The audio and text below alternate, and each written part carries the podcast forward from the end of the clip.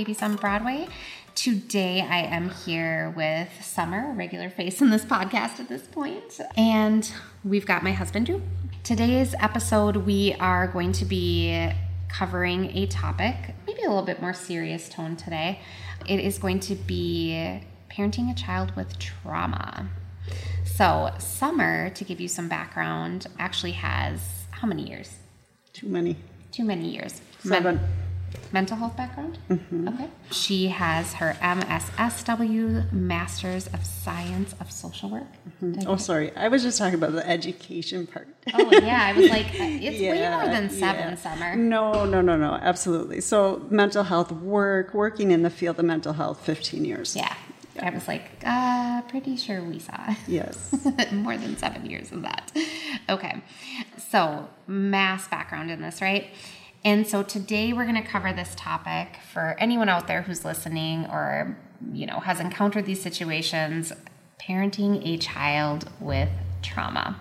So we'll, we're just going to dive right into it. We are going to talk about my child with trauma. I actually have two of them. Now, one, his story is going to be his to tell. It is not a public situation at all, his kind of deal. The second one, though, my younger son Flynn, the situation that caused his trauma in life was pretty pretty public event. Although I think we'll get into maybe it started even far farther before that. But so I have my two boys at this point in life, wherever you are listening to this podcast, they are currently going to be 16 at the end of this week, Thursday. Remington turned 16. And my Flynn, my younger one, is 11. So it's 2023 right now. So let's rewind to 2020, right? Yep. Yep, the world is going a little bit crazy. Flynn has always, let me give you background on my boys too. Like, so Remington does come from a little bit of a trauma background as well, but definitely a more compliant child, is what I'm gonna say about him. He is pretty much a mama's boy and is fairly compliant and easy, in my opinion. What would you say about Remy? Yeah, he's he's very much been an uh, you know an adult Yeah. most of his childhood. It Go with seems. the flow. Yeah. And a firstborn Yep. would be the other kind of that adult role. Yeah. Firstborn. hmm People who meet him think he's a real old soul. He can carry on an adult conversation with pretty much anyone and has always been able to. Then you've got your second born. They're always they're always your wilder ones, I feel like. they come out of nowhere, right? So Flynn has a young child was definitely my more rowdy one. He was always climbing on things. In fact, I joke about how I thought he used to have pica because he literally ate everything, including multitudes of chemicals he could get into. The kid loved them. We call it like a run, run and chug. Like poison control was on like speed dial, and it was super embarrassing. And our house looked like it was just like locked down in every way, shape, or form. You could not take your eyes off him for two seconds. In fact, one time he bit into one of those like neon lighted things, you know, that you have at yeah. fairs, and, Nasty. and his whole mouth illuminated, like it was glowing through his nose. freaky. And it's just like, why? Why would you eat that? You know, like under what circumstances do you think, mm, let me chew that? So always been my much more wild child. In fact, he could crawl out of his crib at nine months old. Oh, this is too much. Yes. You gotta share this. Yeah. Like to the point where he would launch himself out. He couldn't even walk. I just want to throw that out there. And then we would like double baby gate his room because it was like, well, God, like I cannot have this kid like wandering the house. This is these stories where like your kid goes outside in the winter and they freeze to death and it's just like really, really terrible. And you wonder how it can mm. happen. And then you meet Flynn and you're like, this, this is how it happens. Like you are up in the middle of the night all the time, crawling out of your crib, launching himself over baby gates.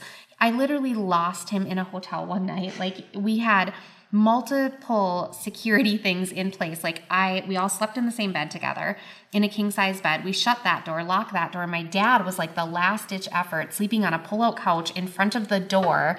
And Flynn was like 18 months old and he got out of bed, got all the locks undone, pushed a chair over to the door and got out into the hallway, only to be brought back by some drunk college kids knocking on people's door with my tiny child. I actually did cry because I was like, oh my God, The horrible mother, you know. They were just about to go to the front desk with this baby who was just like, ah, like, I'm out. So yeah, wild child. Always been my, my little bit of a more tumultuous child. So we'll start there. Those are my he's always children. no worse for the wear, like himself. Like you Yeah. know, like he's just going with it. yeah. and just goes. Like he just goes Yes. and goes and goes and goes and goes. But previous to this incident that we're going to talk about, I didn't necessarily notice any like anxieties in him. So uh, Remington's trauma had happened many years previous to Flynn, and so I was used to dealing with a different kind of trauma based child, a compliant child. Like they say that every person, when they encounter trauma, has three responses to it flight, fight, or freeze. And Remy's gotta be either a flight or a freeze. I'm gonna go with flight, actually. Maybe a freeze. I'm not He had a lot of physiological responses. He did. Yeah, he did. And so, very different than what I ended up dealing with Flynn. Um, from the outside looking in, it actually seems easier. You know, you've Yeah. got this compliant child that seems okay to parent. So, we're going to go to 2020. Were we married? Yes. Yes, we were married. We were married at that point. Okay. Yep. Living in an old century home, middle of Little Falls. And I'm not really sure how else you tell the story, but here we go. So we had these neighbors across the street that were, you know, constantly kind of like uh, getting into altercations outside. We'll just call it that.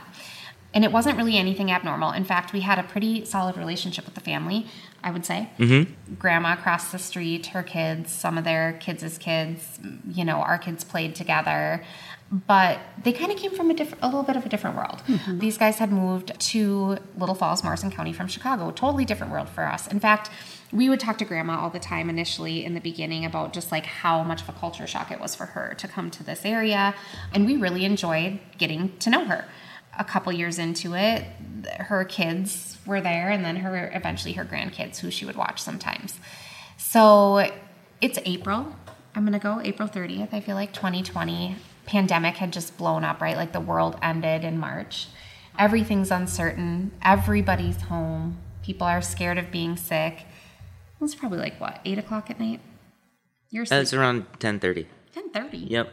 Really? Yep. You feel like it was that late? Okay. It well, was. You called me. did I? Mm-hmm. See, look at me with my times wrong. And I was a material witness to this thing later. So this is why you maybe shouldn't recall on people's years later testimony. Thank God we bleeded out. So 10:30, I guess. You're mm-hmm. sleeping on the couch Yep. at this point. Remington is gone for the night. He's at a friend's. And I'm sitting on the couch listening to first we hear loud music. So loud music comes and I look outside and there's a car parked in front of our house. And it's kind of this normal altercation that would happen. In fact, like just to fast forward two nights previous to this, the same exact thing happened. All three boys were out on the trampoline. I don't know if you remember this or not. And they came running inside because this like same, very similar altercation had happened while they were outside.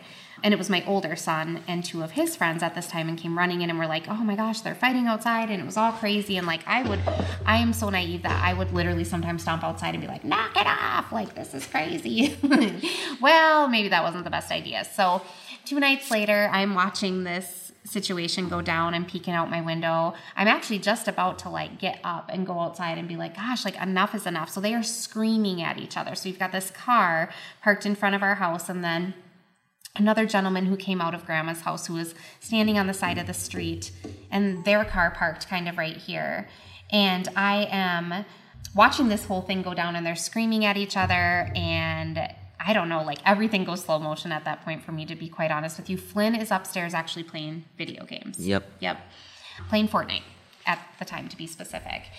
And all of a sudden, I see the one gentleman like pull something out of his pocket and like he raises it up. And it's weird because I'm sure it was only a matter of seconds. In fact, I actually listened back to the audio because one of our neighbors had caught it on like a ring or like some kind of security system. It's so fast, but like in my mind, it was so incredibly slow.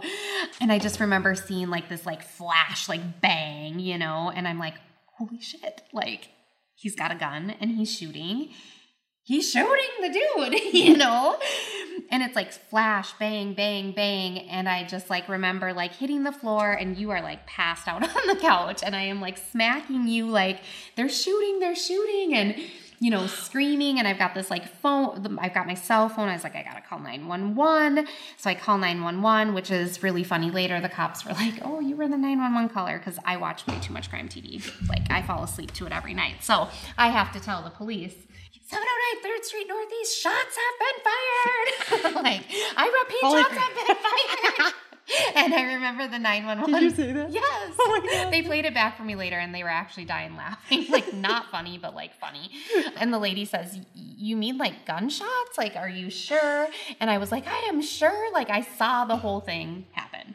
And you are still sleeping at this point, just FYI.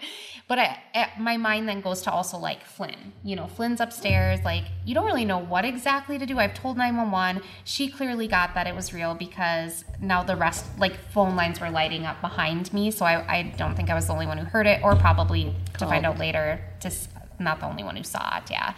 She asked me how many shots are fired, and I don't know why. I actually remembered. It was like a first, like a batch of like seven, and then a batch of like eight. Like those are the numbers I remember, like 15 shots, and there was a pause in between. And I remember yelling for Flynn, like, you know, get away from the windows, and they're shooting, and all of a sudden, like, just things erupt. So both cars end up driving off. The person who was the shooter and the shooty. So the the shooty also drives off for some reason, and then the next thing is you actually wake up because the people in the house came out and were like screaming, right? Yeah, And you're technically like first response trained. to a Well, point. sort of, but it sounded like there was someone in like serious physical distress in her yard. Yes, which there was not. It was just very traumatic in terms of like, The experience. Yeah. Yeah, the event. Mm-hmm. and the person who drove off was clearly shot too. You know. And was driving the vehicle? Mm-hmm. Yeah, they Oh, drove jeez. off. He made it to, I think, his house. Like, Lord only knows why you drive off when you've been shot. I, I think the report later said he was shot like seven times, like grazed, you know, he had arm, leg. Luckily, superficial to a point, but pretty much every bullet hit our house. Mm-hmm. is like the bottom line of this. And so what ensued after I would have to say was maybe almost more traumatic in a way. So like the shooting itself is really quick, right? It happens, but then your entire neighborhood is locked down in crime scene tape. and the BCA, they're coming. Like they're mm-hmm. coming to your house. There are multiple police absolutely in every crevice of every part of your house. We have two dogs at the time who are habitually barking at everybody. Mm-hmm. and little Flynn, because how old would he have been? I think second grade. Yeah, eight years old, is now. I mean, he was terrified. So after I went upstairs and I had talked to him, you know, he was crying. And actually, the first thing he said to me was like, "I know what to do," because they have school shooting drills. This is what he mm-hmm. actually said to me. He goes, I know what to do. We need to get away from the windows. We need to shut the doors. We need to lock them. And he kind of just went into this, like, I'm going to call it fight mode mm-hmm. right off the bat. Like, mm-hmm. and I didn't know what was really to come after that. So he was clearly distraught through this experience. I think we all took it very differently. I think I kind of sat through and did what I would normally do in a tsunami or crisis situation, which was like process it and roll through it because that's what you have to do. Like, I don't know that there was any eye on the goal, but I was just like, okay, we got to keep it together, right? You, on the other hand, kind of fell off the deep end. No, I would say I was kind of like, okay, we're safe. yeah, you went outside. you These things hap- situation. These things happen. I'm kind of moving on. yeah, you may or may not have gone into the tiny bathroom in the hallway and drank a bunch of whiskey. Yeah, maybe. that is how Drew dealt with it. When they needed to take his poor statement later in the night, I was like, "You're gonna have to X-nay his," because they're like, "What's your name?" Andrew. mm, that ain't good. that is how you dealt with the situation. Maybe not on the record for him right now. I think you're gonna have to turn off the tape recorder for him because this one ain't going well. Sorry. But at one point, we were actually sitting on the couch, and you know, there was an officer inside the house. There were, like I said, many outside the couch and or outside the house. And at this point in time, it was like two, three in the morning. I mean, this went on all night. Like Right. them collecting casings and spray painting our yard, and there was bullet holes in the trampoline. So the place that the boys had been two nights previously, there were clear bullet holes through the net in the trampoline. Bullet holes through their hockey net, right? That blew apart the little bullet mm-hmm. holes in the hockey net. Bullet holes that were like in a shed. They had to take a piece of a couch. Like it was just craziness like all night long. At one point, poor Flynn is sitting there and nothing is really happening at this point besides the the milling around of the people. And he just gets up and runs outside and starts screaming, Help me, help me, help me. Remember that when he went mm-hmm. outside to the officers? And it was like, Oh, buddy, like nothing is happening right now. But like something in his brain triggered him just to like run outside. He was so frantic. And I don't even know what it was. I don't know hmm. that we'll ever know what that was. But one of the officers came back in. He was a dad of one of Flynn's friends and really like sat down with him. And he didn't have to do this. Like, you know, he really took the time and sat Flynn down. And I think he probably saw a lot of what was maybe his own son in Flynn at that moment mm-hmm. and really like sat with him and he said, You know what, buddy? Like, we caught the guy. Like, he's arrested. There's no threat to you. I mean, he basically had to sit there and really talk. Yeah, it was it was remarkable what he did for Flynn that night. Yeah, it was. Like, I mean, he held his hand, he calmed him down. Flynn was like visibly shaken, kind of, pretty much all night long, I would have to say. And so that was our traumatic event. That was it, the shooting. That's what we referred to it as. But what we didn't know, or what I don't think you really think in the moment at all, is like, what next? You know? So I think it was three, four in the morning. We go to bed. Maybe we sleep, maybe we don't. I don't even really remember, to be honest. You wake up the next morning, your house is still covered in crime scene tape. People are now driving by because it's a small town and, like, there's, you know, what do you want to call it? Spray painted numbers one, two, three, four, five, six, seven, all the way mm-hmm. up to 15 all over our house at this point. And we noticed kind of right off the bat, I would say with Flynn, you couldn't shut a door. Like, you literally could not close the microwave mm-hmm. and he freaked. Mm-hmm. Like it was a very physical response he seemed to be having to this. But we thought, you know, it's day one, pretty random event, wouldn't really happen again. I don't know, for me, I didn't notice anything right off the bat, like from a PTSD standpoint. Do, do you? No, I thought that just crossed my mind though. Is like shortly that after that, that's when he kind of lost his affinity for Nerf guns. Yeah, it is. I mm-hmm. didn't really realize that either. It is interesting, but definitely there was a very physical response to like noise because we had old wooden creaky stairs and like we could not go up those stairs without him panicking. We came to the realization that we were probably going to look at having to move. What about like information? Did he ask a lot of questions? A lot of times our brain tries He to did. provide knowledge about the event. What shook out? You know, what were the long term, you know, did he want to know what happened to the people involved? You know, his knowledge provides security at times. because they feel in control, right? Right. Like they have more. Just an understanding even of like, gosh, wh- how come it occurred? Because the other part of that coin is, how can I make sure it doesn't happen again? Mm-hmm. Yeah. Mm-hmm. He did ask a lot of questions. He was constantly concerned about the activity that was going on outside. And that became a real issue for us. It became very apparent that anytime loud music was coming around the corner, which is frequent in that area. Very. Yep. We'd find him hiding behind our headboard. Mm-hmm. He started sleeping in bed with us. It's still a problem, if I'm being honest. Like, he, I have to lay with him every single night um, until he falls asleep.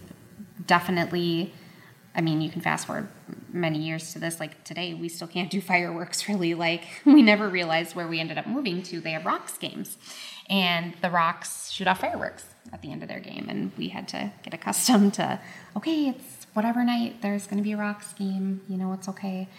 But yeah, he did ask a lot of questions. He did want knowledge. What didn't help is like the entire world was just like falling apart. So, March 15th, mm-hmm. COVID, right? Like that's really when COVID blew up. April 30th was our shooting. And by May, you had all the riots. And mm-hmm. like you couldn't stop watching them, right? Right. And like that was a grave error for me. I feel like I needed to shut off the TV. I needed to tune him out. And I don't think I realized at the time, like you're all watching these, like you're watching buildings burn down. I even went down to donate items to that area in Minneapolis. Like you just couldn't like stop watching it, but like it was triggering for him for sure. Makes sense. Like because that you're watching TV where things are blowing up and they're shooting what are those things that like tear gas and like mm-hmm. all that kind of stuff and it's loud and It is. even like the news Into reporters crowds of people right in the well. crowds of people and even the news reporters were like oh no like who's Right. that guy Mike Max mm-hmm. we did get kind of a kick out of watching Mike Max on WCCO in the in the riots but I think that that d- definitely didn't help anything No. um, and uh, hindsight I was like oh I needed to shelter him from that better but that was the world and you were everyone was home and that's what you were watching Right. you know, because it was everywhere. So, on top of having this, you know, incident that happened, then we had that. And I think we came to the realization like we were going to have to look at potentially moving. If not for anything else, the fact that that was never going to feel safe to him again. Like that home did not feel safe. It didn't matter that the threat was gone, that No. it wasn't going to happen again.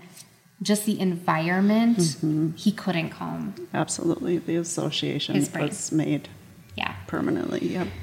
But the interesting part to it, I guess, is kind of like the behavior that followed that got difficult. Because before this, although he was our more wild, rambunctious, but like carefree boy, wouldn't you say? Mm-hmm. Yeah. Didn't, wasn't burdened with this like angry disposition or really like hurt insides. I don't even know how else to describe it. But after the incident, he really had a different side to his personality. Like straight rage, I would say. Like literally seeing red. Mm-hmm. And I think I had to relate it a little bit back to, you know, some of the work we had done with Remington's trauma, just realizing. So Rem used to do this thing, and, and without really sharing any of his story, but like one of his coping mechanisms was to repeat things. I don't know if you remember this. Oh, yeah. He would memorize like every word to every TV show and have to watch the same one over and over again and like say it out loud, right? Flynn, on the other hand, like the minute his brain went into like an unsafe feeling or an uncertainty, he would just like rage and say like the most outrageous things. Like I, you've seen it happen. I have. and it, like you are his scapegoat i would have to say. Mm-hmm. In this and so one of the reasons we have drew here today too is like a different perspective from it. So i think that yours and flynn's relationship previous to the shooting was definitely more solid in some ways. And he viewed you as a really safe, comfortable person. And mm-hmm. obviously, he views me as that as well. And I think those are the people that really truly become like, I don't want to say the victims, but like the who they definitely are most comfortable showing those emotions to if they even think about them because I think they just come out. Yeah. I think he goes, like you said, so red that Yeah. And so we're subject to a ton of his outbursts of like uncertainties. And and the things that he says are shocking at times, hateful. And the interesting part is like he doesn't always remember. Like you can ask him, like, why would you say that to me? Like, how could you say that you hate me and that I mean the the names he calls us. And he well like I- really don't think he remembers. It's like I didn't do that. and it's like mm-hmm. you you just did it like literally 5 minutes ago. And that's tough because it can be real convenient from someone who is getting it to be like, "You, what do you mean you don't remember?" You know, like that, how convenient. You just verbally Yeah. assaulted me, and now you don't remember. Yeah. Bullshit. Yeah, or like you feel crazy. Like uh this just happened. And then top it off, like, so if it was an adult, you would say that back. Like, what do you mean you don't Yeah. remember? You just did this. You like right? Right. Yeah. Well, when it's a child, there's a whole level of complexity that goes just with the fact that it's really hard to process something that they probably truly don't remember. Right. Yeah. Because they were in their brainstem mode and they were not using the part of their brain that actually recalls things. right. Which is crazy to think about, right? Mm-hmm. But it's super hurtful. Super hurtful. Yeah. Right. Clearly it happened. So, because this episode is running a little bit long and it is kind of a super heavy topic here that we are hitting, um, we're going to cut parenting a child with trauma into, you know, multiple parts. So, please make sure to tune in to the next episode as well.